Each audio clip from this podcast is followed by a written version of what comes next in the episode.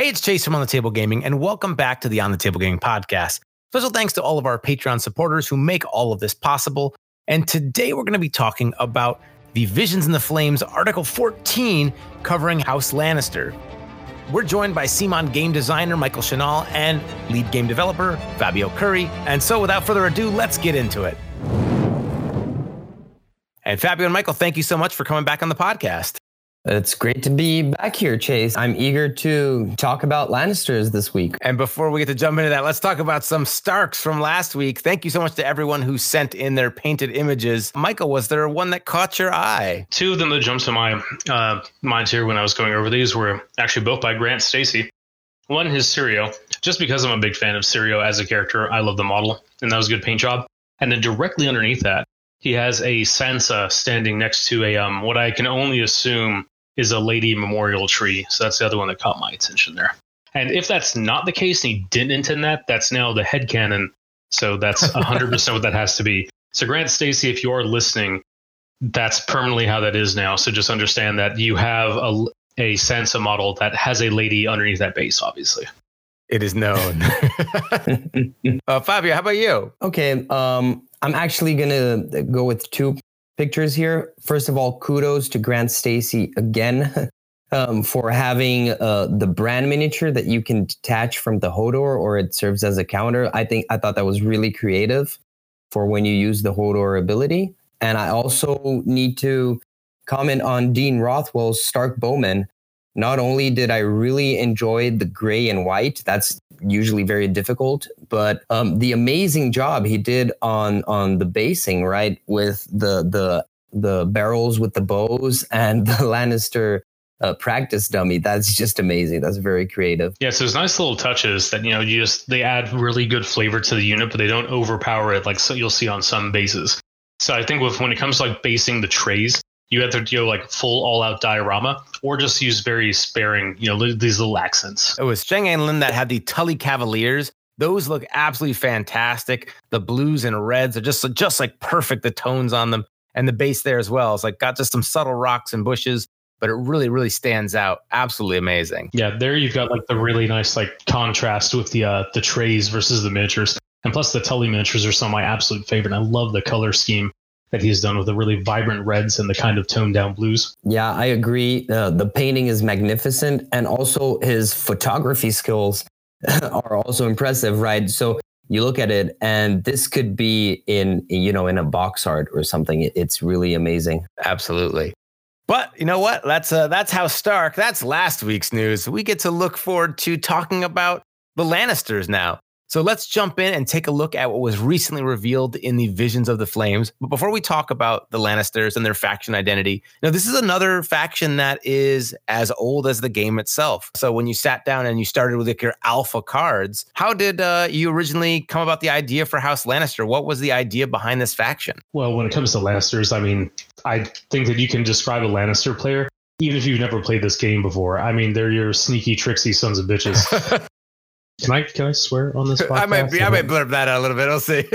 and now it's just a long string of just swears out there. I see how this is going to go. this Although is a family friendly podcast. We got to. have you have you read the books, Chase? Uh, oh, anyway, yeah. very friendly families with the Lannisters, but we'll continue on. a little too friendly with the family, right? Okay, wow. All right. Well, we got that out of the way. Whew. Y'all need the seven. Anyway, uh, so a Lannister player, you're playing this faction if you just like messing with your opponents. I mean, you know the characters, you you already have that visual in your head of just oppression, cunning, and power, and that's what you have here. And that was the intent behind the faction was like if you want to be the manipulative guy who is just always has some trick up their sleeve. This is your faction. And uh, you know, these were, you know, I remember first when we first opened the starter set, my buddy Josh, you got a Starks out, I got the Lannister half we sat down to play a game and and the the fun of just being able to be like nope and like you're getting hit and being like all right take a panic test. You hit my guardsman there. There's a certain sort of a diabolicalness that you get to experience while while playing the faction itself. Chase i'm sorry but i still view you as just too nice a guy where i see you doing all these nasty tricks but just like constantly apologizing as I, you're doing I, it. You gotta feel a little bit bad here, right? Actually, I wanted to play Josh. If you're listening to this now, I really wanted to play Stark because they're the good guys. But I, I was like, you know what? You could you could take that half. We'll we'll go with the other way here. And you know, I, I sort of sort of started to fall in love with uh uh Lannisters a little bit. Uh, you know, the, the the the faction I did was really kind of cool and compelling, and it was a chance for me to step outside of my my typical track here. Since the Kickstarter, the Lannister faction has grown considerably. And so what do you see the faction identity being now in the 2021 version? And how does that manifest in these updated Tactics cards? Well, let's say the Lannisters are the mean sons of a bitches, right? Just as Michael said. Um, How many times are you going to maybe bleep in this episode? We're gonna the floodgates are open now, so now it's just going to be nonstop swearing. There, there we go. Parental advisory at the start of this episode. But honestly, I don't think their playstyle changed much, right? They're still focused on not allowing your opponent to execute their plan, right? So by hindering your opponent, you're getting an upper hand. I think that still keeps true to everything in in the changes we made. And once again, I think this is reinforced now since we, we have a better grasp of how control plays out in this game the, the faction that is uh, mostly centered around control, both mechanically and thematically, has now been uh, polished, let's say. So they haven't been tweaked and more have been polished. I would really have to say that probably out of all of the faction changes, Lannisters have probably experienced the least, like in, in the grand scope of things. I mean, you know, like in some cases we reevaluate like the tactics decks, like the Baratheons, the Targaryens. In some cases, it was some you know key unit balances, such as like Night's Watch and like the Starks. But overall, I I guess when it comes to Lannisters, their NCUs kind of receive the the most amount of like attention, I would say. But overall, like I would say that they probably experienced the least just raw number of like tweaks and changes because even their combat units and stats were for the most part like in the range we wanted to see them in. Uh, so you know that's that's kind of how I view them. Like they were in a good spot before. They were kind of like I don't want to say they were the example faction of where you'd want to see things kind of balanced out because everything shifted in some direction. But I will say that Lannisters were probably the easiest when we were shifting from you know 1.6 to the 2021 updates. I mean, most of it just worked. And we did see that uh, some of the cards get removed out, like Wealth of the Rock, and we see cards like Bribery being added in. But those, although they function maybe differently, they really do stick with like that thematic flavor of the faction. Yeah, there were a couple of changes to their baseline tactics deck, such as Wealth of the Rock being this random defense card that they had. And we talked about this in the previous uh, Visions and Flames article when we showcased some of the tactics cards months back. So won't waste too much time on that today.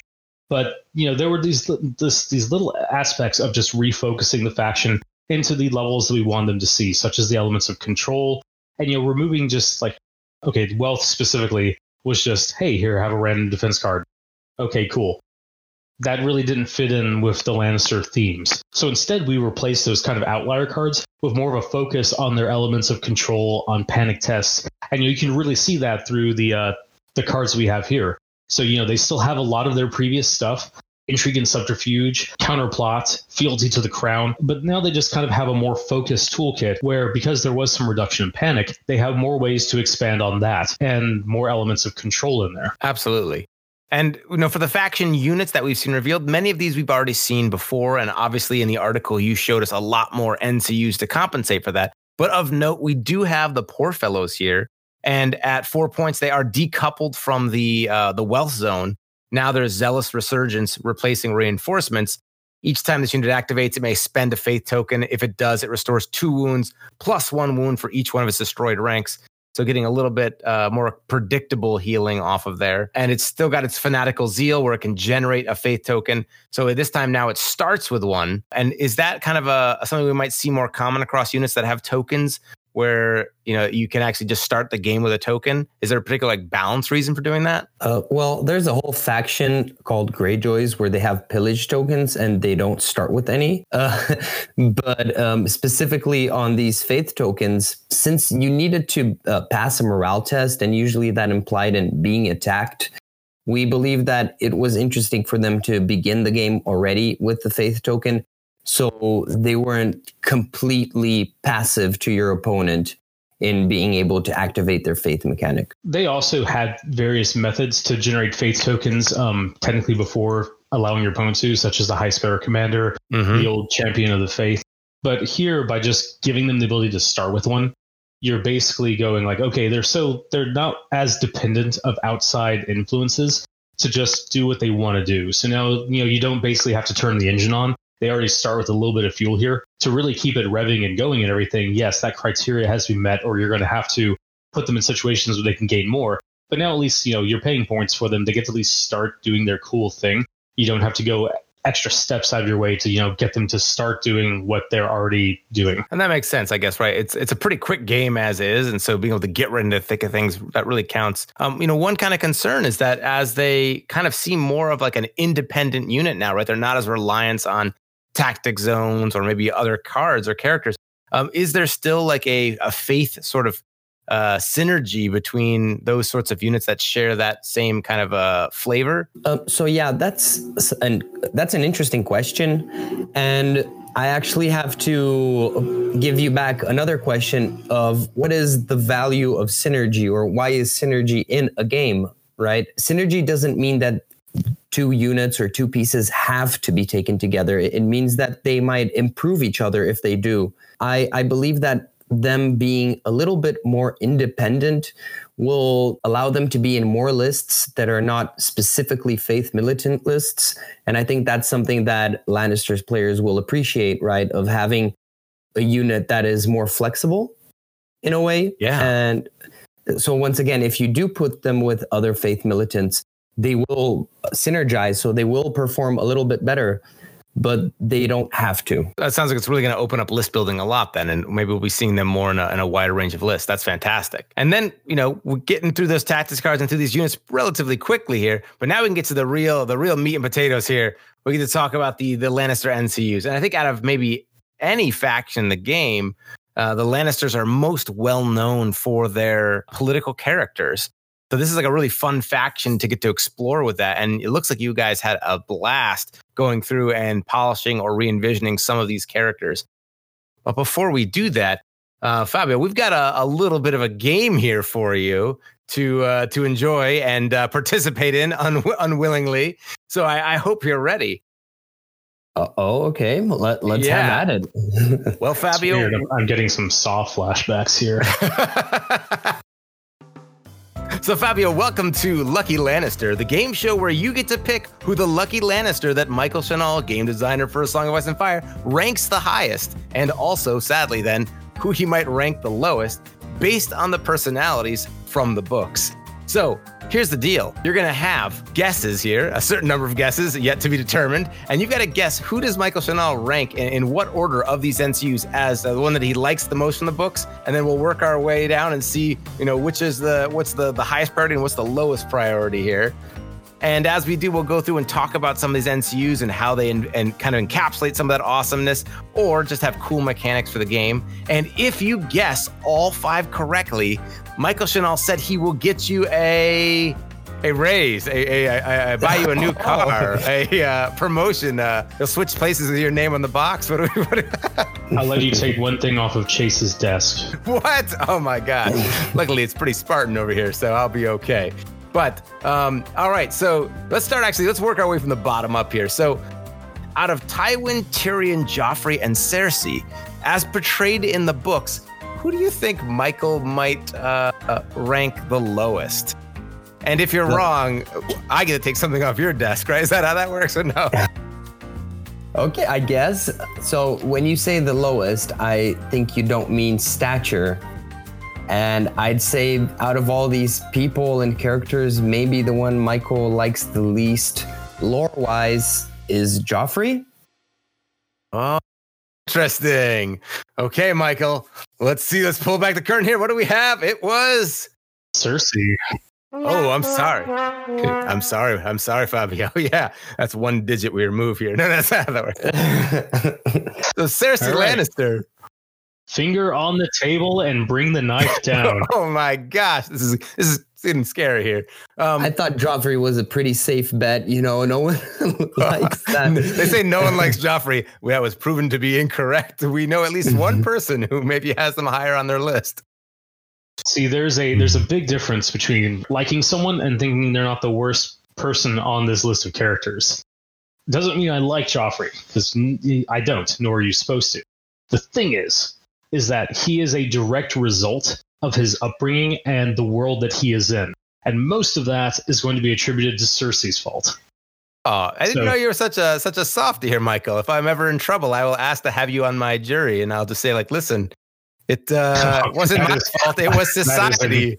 Dear Officer Krupke. No, That is in, in no way going to work out well for you, Chase. I am terribly sorry. That's true. Actually, now that I think about that, um, Is so there some kind of turbo prison we can send oh him to? no, what? Like, oh man. Um, all right, so Cersei Lannister then didn't uh, not necessarily your favorite character. Sort of blaming him for Joffrey's upbringing.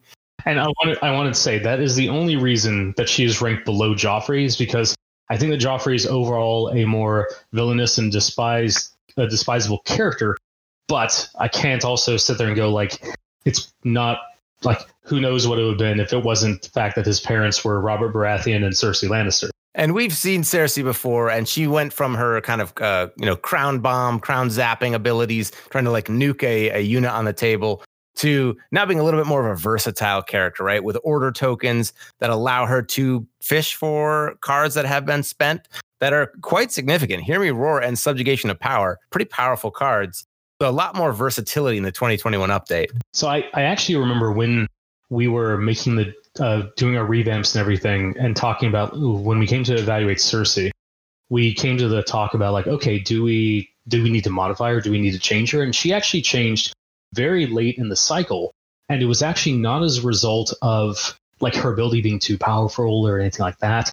It was the fact that it kind of treaded a lot of ground the Lannisters already covered a lot of. They already had so many effects that could modify morale uh, and modify that in different ways. You had attachments already, you had tactics cards. And so she was already just kind of compounding more of what the faction already did, which in itself is not a problem. It's just that, well, they already had so many of those tools, they really didn't need one more generic one in the form of an NCU. So we started looking at, like, well, how can we make her a little bit more interesting? And so here, um, she kind of still has that effect kind of built in with the ability to fish out Hear Me Roar. Not really the same as her old ability, but close enough. But now she can also summon out Subjugation of Power. And noting here, by the way, that uh, these effects are not independent of each other. So if she claims a zone and you can and you control both Crown and the Wealth Zone, you get both of these cards. I think that's something that Oh, you know should be pointed out because I feel that's going to be overlooked by some people. Oh my So- gosh, that's terrifying. Right. So if you set up your plays here and invest a little bit more, you know, effort into your resources, also maybe Team Herf Joffrey, which I'm sure we'll get to, then you can, you know, get the additional benefits here for your your forward thinking and planning. All right, Fabio, how you feeling? So we got three choices here. Uh, this is kind of like a like a reverse couples game where it's like how well do you know your uh, coworker here? Um, out of the three remaining, who do you feel like Michael may have ranked lowest? Uh, is it Tywin? Is it Joffrey? Or is it Tyrion? Okay, so I I think I'm gonna get this right, uh, it right this time, right? I believe it's Joffrey now. Otherwise, I might have to reevaluate my position in the company and who my boss is. okay, well, let's look behind this curtain and we see it is, in fact, Joffrey. All right. And let's talk a little bit how Joffrey was uh, re envisioned as this NCU here, with now this ability, Might of the Iron Throne. Fabio, what's the uh, what was the thought behind uh, this re- redesign? He still has that kind of drawback, right? Exactly. So uh, beforehand, Joffrey he already had a very very similar effect, but in this uh, by doing these changes, we're not punishing him for taking the crown as a start because if he does take the crown, he's already losing his one of his most powerful effects, which he's he counts as controlling the crown. So there was no reason for him to be punished. Secondly, we've added an influence effect, right? That is pretty interesting. So when he's influencing an enemy unit, that unit suffers plus one wound from failing panic tests. So this is uh, what makes this interesting is that he actually kind of looks like old Cersei in a way. Um, that you can now Joffrey zap someone using his influence and and with a little bit of luck, but at the same time he's also offering you the offensive edge of panic where you're not really in, uh, affecting modifiers but affecting the damage result in the end so you need to use cersei's hear me roar or something like that to to make the opponent actually fail the test but once that is done he's inflicting that extra sadistic wound you know yeah so he's kind of learned from his uh his old mom and uh now you can Joff bomb somebody. Interesting. Okay. And he's still at four points too. So both Cersei and uh, Joffrey remaining at four points in the 2021 update. Those would be uh, a little bit more comfortable in people's lists that were familiar with those those point values. And that leads us down to the moment of truth here. You've got a 50-50 chance here to correctly guess who Michael has ranked as the the top Lannister character out of these selections, either Tywin or Tyrion in the the books and the lore. Who do you think he gives the most, uh, you know, esteem to here? Okay, I think Tywin. I think his calculating methods and his cold-blooded assessment of every situation is really something that uh, Michael might uh, maybe what's the word for that relate to so that's something michael might relate and also I know that he likes that the grizzled characters in general. So Tyrion's a little bit too young for Michael Stace. All right, so you, you, are going with Tywin here, not not Tyrion. Now think about just think about this for a second, Fabio. Uh, Tyrion is, uh, you know, a, a, tactical mastermind, right? He's he's someone that is maybe underestimated, but can often deliver, you know, over deliver, exceeding people's expectations. You know, uh, a master of machinations, but you know, maybe a little bit more behind the scenes in a lot of ways. You're still gonna you're still gonna go Tywin? I'm still gonna go with Tywin. I don't know, Michael. Was he right?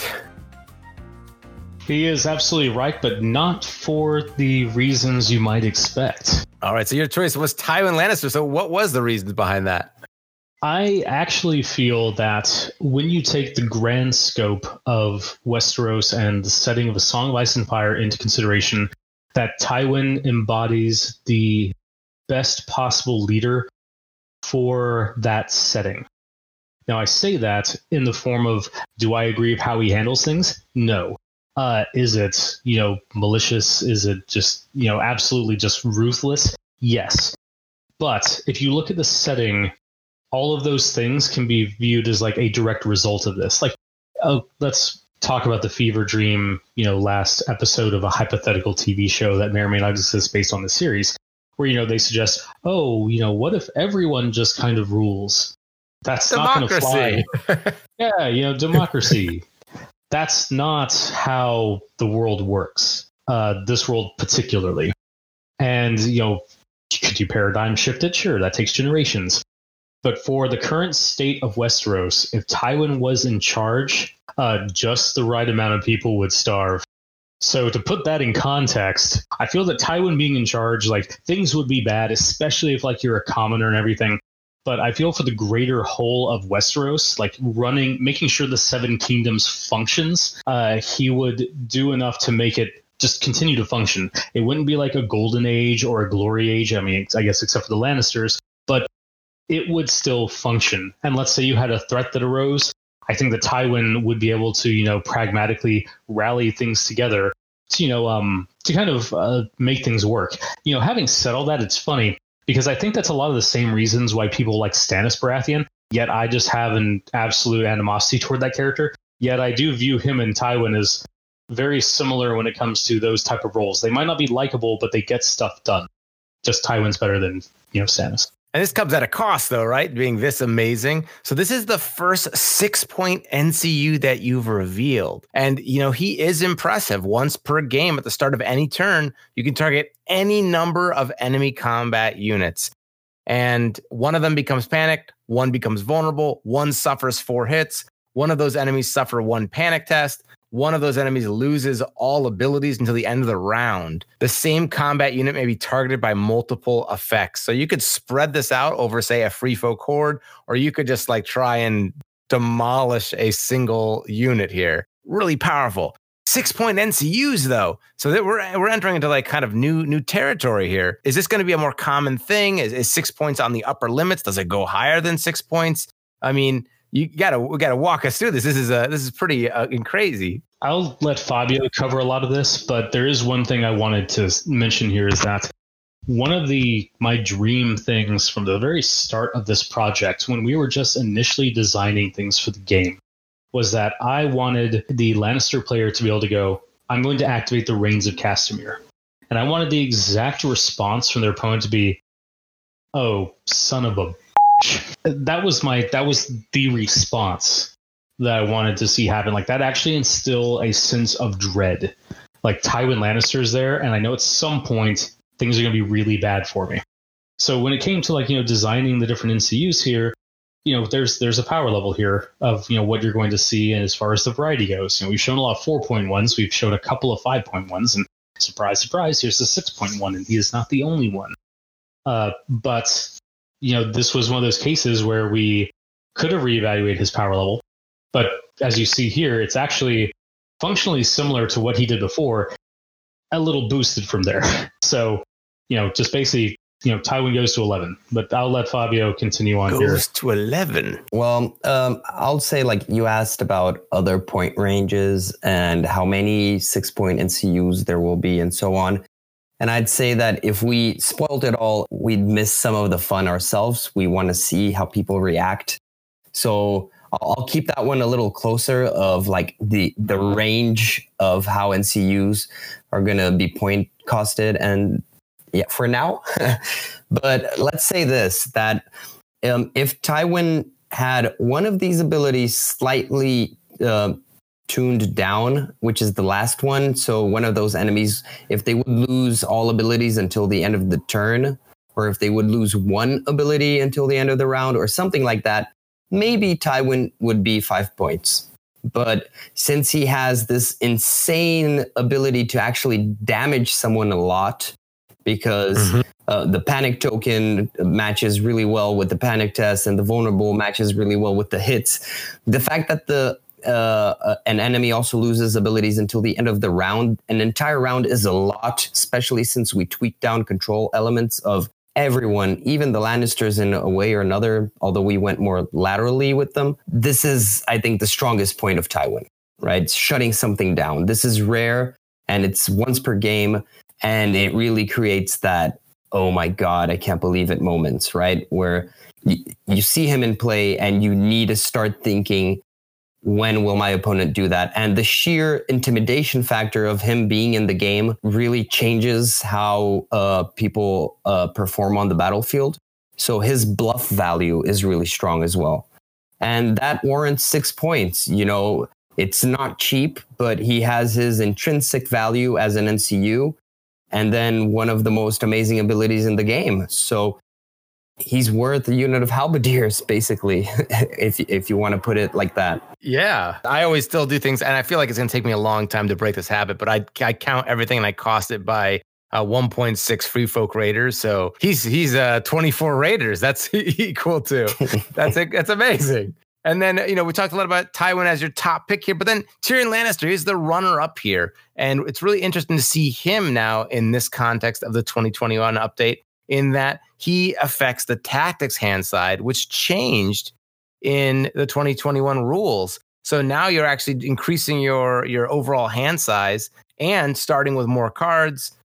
Once per game, when an enemy plays a tactics card before resolving that card, you may search your tactics deck or discard pile for one counterplot card and play it and then you get to shuffle your tactics deck. So, I mean, that's incredibly handy as well. And he's coming in at five points. Michael, can you maybe speak to a little bit why this character would be in your, your second favorite pick, but also uh, about his uh, ability here? Well, Tyrion represents, you know, that kind of, I guess, positive change that you would want to see. Like, he would be a good leader. Um, well, I say that. I don't know how much that's actually true because his effectiveness would be generally limited by the viewpoints of those around him. Mm-hmm. If he had absolute 100% total control and power, then that would be different. But that's never going to be the case in the Westerosi like government or anything like that. And that's where I feel like his trapping would kind of fall into play. I still think he's one of the more likable characters in the series, but that's also you know just that's that's what he's there for as far as his ability goes he had this previous ability of increasing your tactics hand size but that received kind of like a shadow buff Yeah. Um, in the form of just the tactics hand limitation, because now you're you have a five card limit now. He's actually increasing this upwards of a six and giving you additional tactics cards to start with. So in addition to that, though, he is just a walking counterplot, which is one of the most annoying and you know best Lannister cards. And now you have the ability to, for your five point investment here, not only have an additional tactics hand, but to have a pocket counterplot when you need it. Yeah, when an opponent plays a tactics card is a great time to have a trigger for that card. right, and then you combine this with like the rest of the household. You know, you have just this whole complete package of just I mean, think about if you know any of these guys here. What elements of the game do you want to shut down? And that's what basically these NCUs are asking you. And then you have Joffrey off to the side here, who's just actually making it easier to work with all these. But he's just such a little shit. And I can say that because it's a George Martin quote. That's not us. So, you know, that's not us swearing. He's even helping Tyrion because he's helping counterplot because you can't deny the, the power of the throne. Tyrion might not like him in any way, but he is still there. He's still playing a part. Cersei is gaining a bonus from Joffrey as well. Tywin is the one that is just kind of acting independently of all these guys, but that's because that's what he does. He's just doing his own thing. But so when it comes back to Tyrion here, you know, what element of control do you want? Do you want to invest the points to have that walking counterplot? Do you want to take Cersei to have these, you know, uh, affecting enemy troops and you know gaining those type of benefits? Do you want to have Joffrey to just increase your overall damage, but at a cost, and also giving the utility of controlling the crown constantly. And that's actually something I think that we should devote some time to talking to is actually the crown zone specifically and how it interacts with Lannisters. Because I know this was one of the uh, when we were going back and forth to design development that one of the big topics that Fabio and myself uh, went a lot on. And I know Fabio has some uh, key things to talk about on this. Yeah. So, what do you see as the value of the tactics uh, of the Crown's tactics zone, then, Fabio? So, um, basically, the the Crown tactics zone is viewed generally as the weakest zone. So, um, we we feel that uh, factions that work off the t- the Crown zone um, need to have that zone enhanced for them, so it's more attractive because otherwise you might not be willing to take the crown zone, even though it is boosting your cards and your effects, just because that free attack might be worth it more. What we decided to do in general is that the kicker effects and the boosted effects by controlling the crown zone in most Lannister cards are more significant than kicker effects in other factions or that would require other zones. On top of that, I'd like to say that what's interesting about the Lannister NCUs is that usually units synergize amongst themselves and NCUs interact with the units. I'd, I'd say that the Lannisters have this very interesting situation where the NCUs synergize and interact with themselves really well. So if you decide to pick uh, Cersei and Tyrion, you you can actually tutor half of your basic deck uh, half of the cards yeah. available in your basic deck. So you know exactly what you can play and when you can play it. That gives you a lot of tactics, hand control, and card advantage through Tyrion. Well, I think you know you really capture the the feel of the the Lannister theme here still, and it's remarkable, like how, like you mentioned earlier, how you know a lot of this has stayed the same, right? And I think in a lot of ways the Lannisters come across as just really getting polished up here. For a lot of people that jumped into the game early, you know, these were Stark's Lannisters; those were the starter sets, and uh, you know, the the halberdiers are like renowned for being a unit that when people saw, they were like, "Oh man, I want to get into this game." And so people have had these units; they've gotten comfortable with this faction, and so to see it like kind of growing and improving in some way, but not maybe you know, nothing really to be scared about, really getting changed, is both really exciting and you know reassuring. Yeah, I'd say Lannisters are a faction that you buy for the halberdiers and you stay for Tyrion. Are there any um so you know quick question about the faction pack here. So uh faction packs coming out with updated cards, will that include things that were Kickstarter exclusives or will that be uh is that something else? Things like the mountain that rides. So those are included in the faction packs, yes. That's fantastic. Everything released up until the point of the faction packs, so everything Q2 uh 2021 or 2021 now. Uh, everything up until that point is included in there. So releasing at the same time or from faction packs is not included, but everything that is comes out before it is there. Well, thank you so much for coming on and talking us through the Visions in the Flames for House Lannister. We're excited to talk about Night's Watch next week. Be sure to leave examples of your painted Lannister miniatures in the comments below on our Facebook page. And in the meantime, we hope you get your miniatures on the table.